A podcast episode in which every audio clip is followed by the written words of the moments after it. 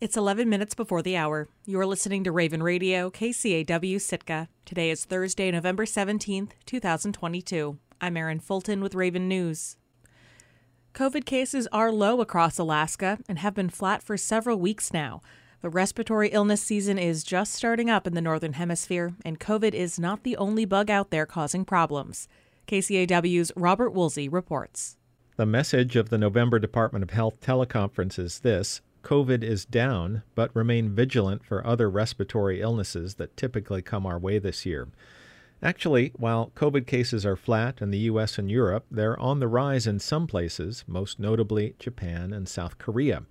The US, however, is getting slammed by influenza, the flu, good old H2N3. We're seeing very high rates of increase of influenza like activity uh, in the nation, and it's occurring much earlier than it has in recent years. Dr. Joe McLaughlin is head of the state section of epidemiology. He puts up a map of the U.S. that shows every state in the southern U.S., with the exception of Florida, awash with unseasonably high rates of flu, which we normally associate with cold northern winters. McLaughlin says the flu will come to Alaska eventually. In the north, that wave really hasn't hit uh, too hard yet. Uh, northern states are showing minimal or very low uh, levels of influenza activity, but it's definitely heading our way. The best way to shut down influenza is to vaccinate with an updated version of the flu shot that was first licensed in the United States in 1945. Everyone over six months of age is eligible to receive the flu vaccine, and Alaska's Department of Health wants you to get it because it's got an even more worrisome problem on its hands RSV, or respiratory syncytial virus. RSV is fairly common and in most adults causes mild cold like symptoms that will resolve in a couple of weeks. But in young children, McLaughlin says, RSV is a different matter. So we're seeing a lot of RSV activity and RSV associated hospitalizations among children ages less than 18 this year. McLaughlin says that children birth to six months are at the highest risk for RSV associated hospitalization. Six to 12 month olds are at the next highest risk. Also at risk are the elderly, who may suffer from inflammation of the small airways in the lung, a condition called bronchiolitis, as well as pneumonia.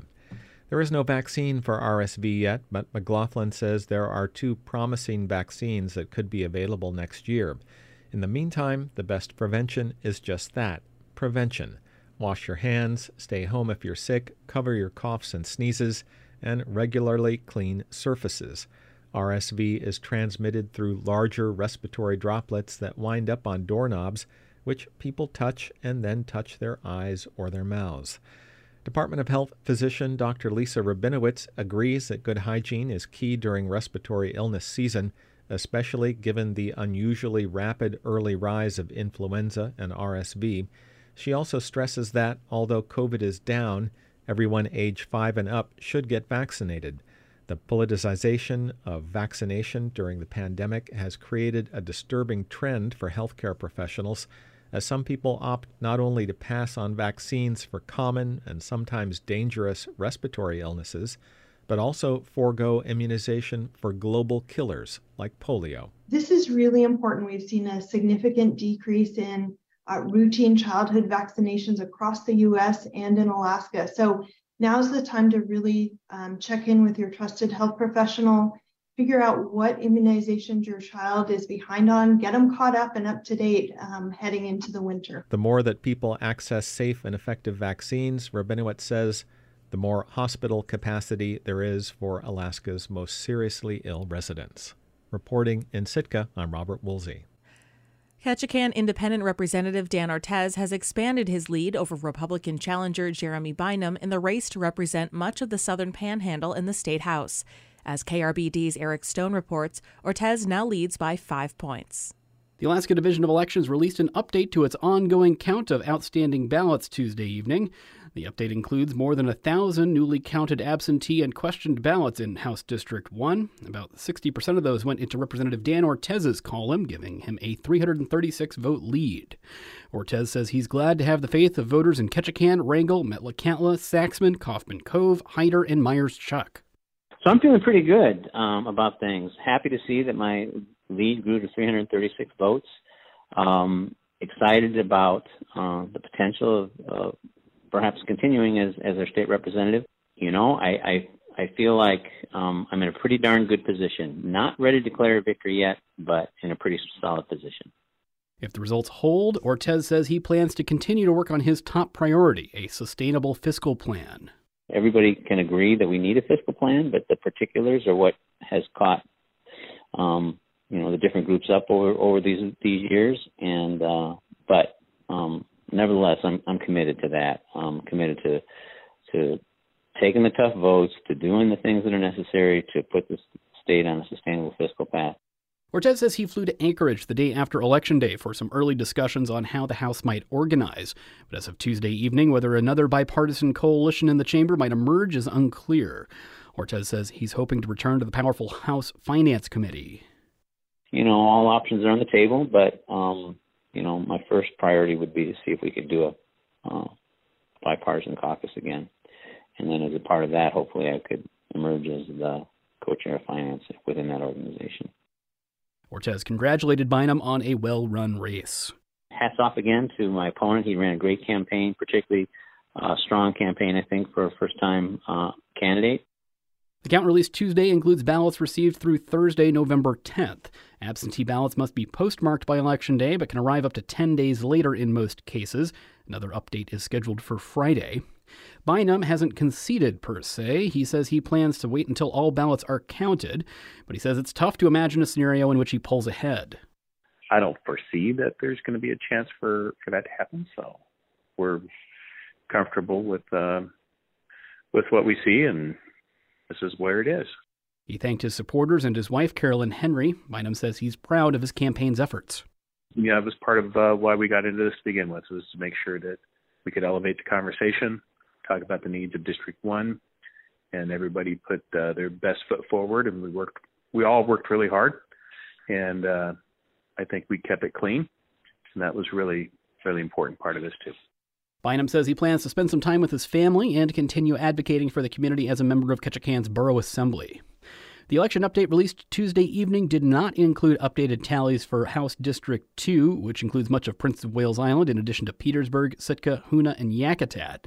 Sitka Independent Rebecca Himschoot has a 13 point lead over Hoonah Republican Kenny Carl Skaflestad in that race.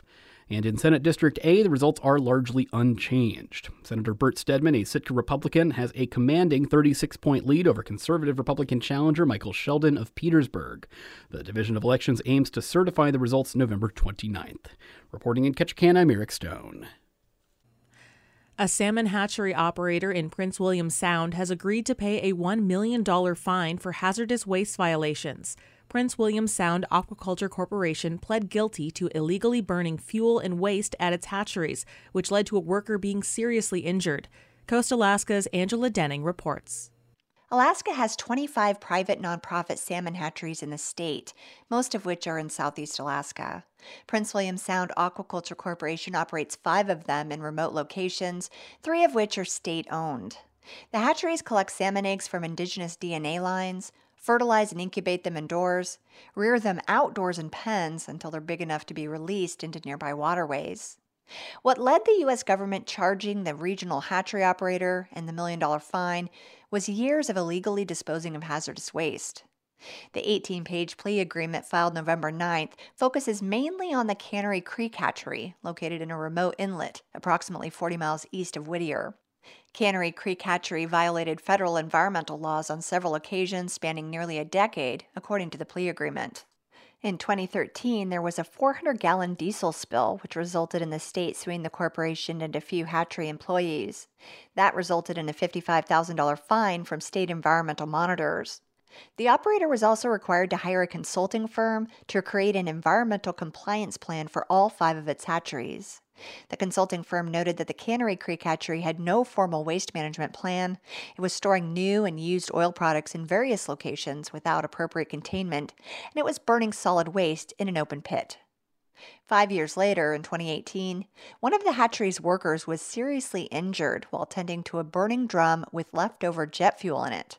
He was medevaced out for care. Later, when the Federal Environmental Protection Agency investigated the site, the agency found that the hatchery was still burning drums of fuel. Other hatcheries were mentioned in the plea agreement, which states the disposal of drums containing used oil was a long standing issue at the hatcheries. The Prince William Sound Aquaculture Corporation eventually hired a contractor to remove several tons of hazardous waste from its hatcheries, according to the plea agreement. In addition to the million dollar fine, the corporation has agreed to five years of probation, during which time they'll follow an environmental compliance plan. Jeffrey Robinson, an attorney who is representing the hatcheries, said he could not comment on the case until it concludes. A spokesperson for the U.S. Attorney's Office said the sentencing is expected in about three months, but declined further comment. The salmon produced in the Prince William Sound hatcheries make up about 45% of the harvest value in the region, or about $50 million a year. In Petersburg, I'm Angela Denning. I'm Erin Fulton, and this has been Raven News.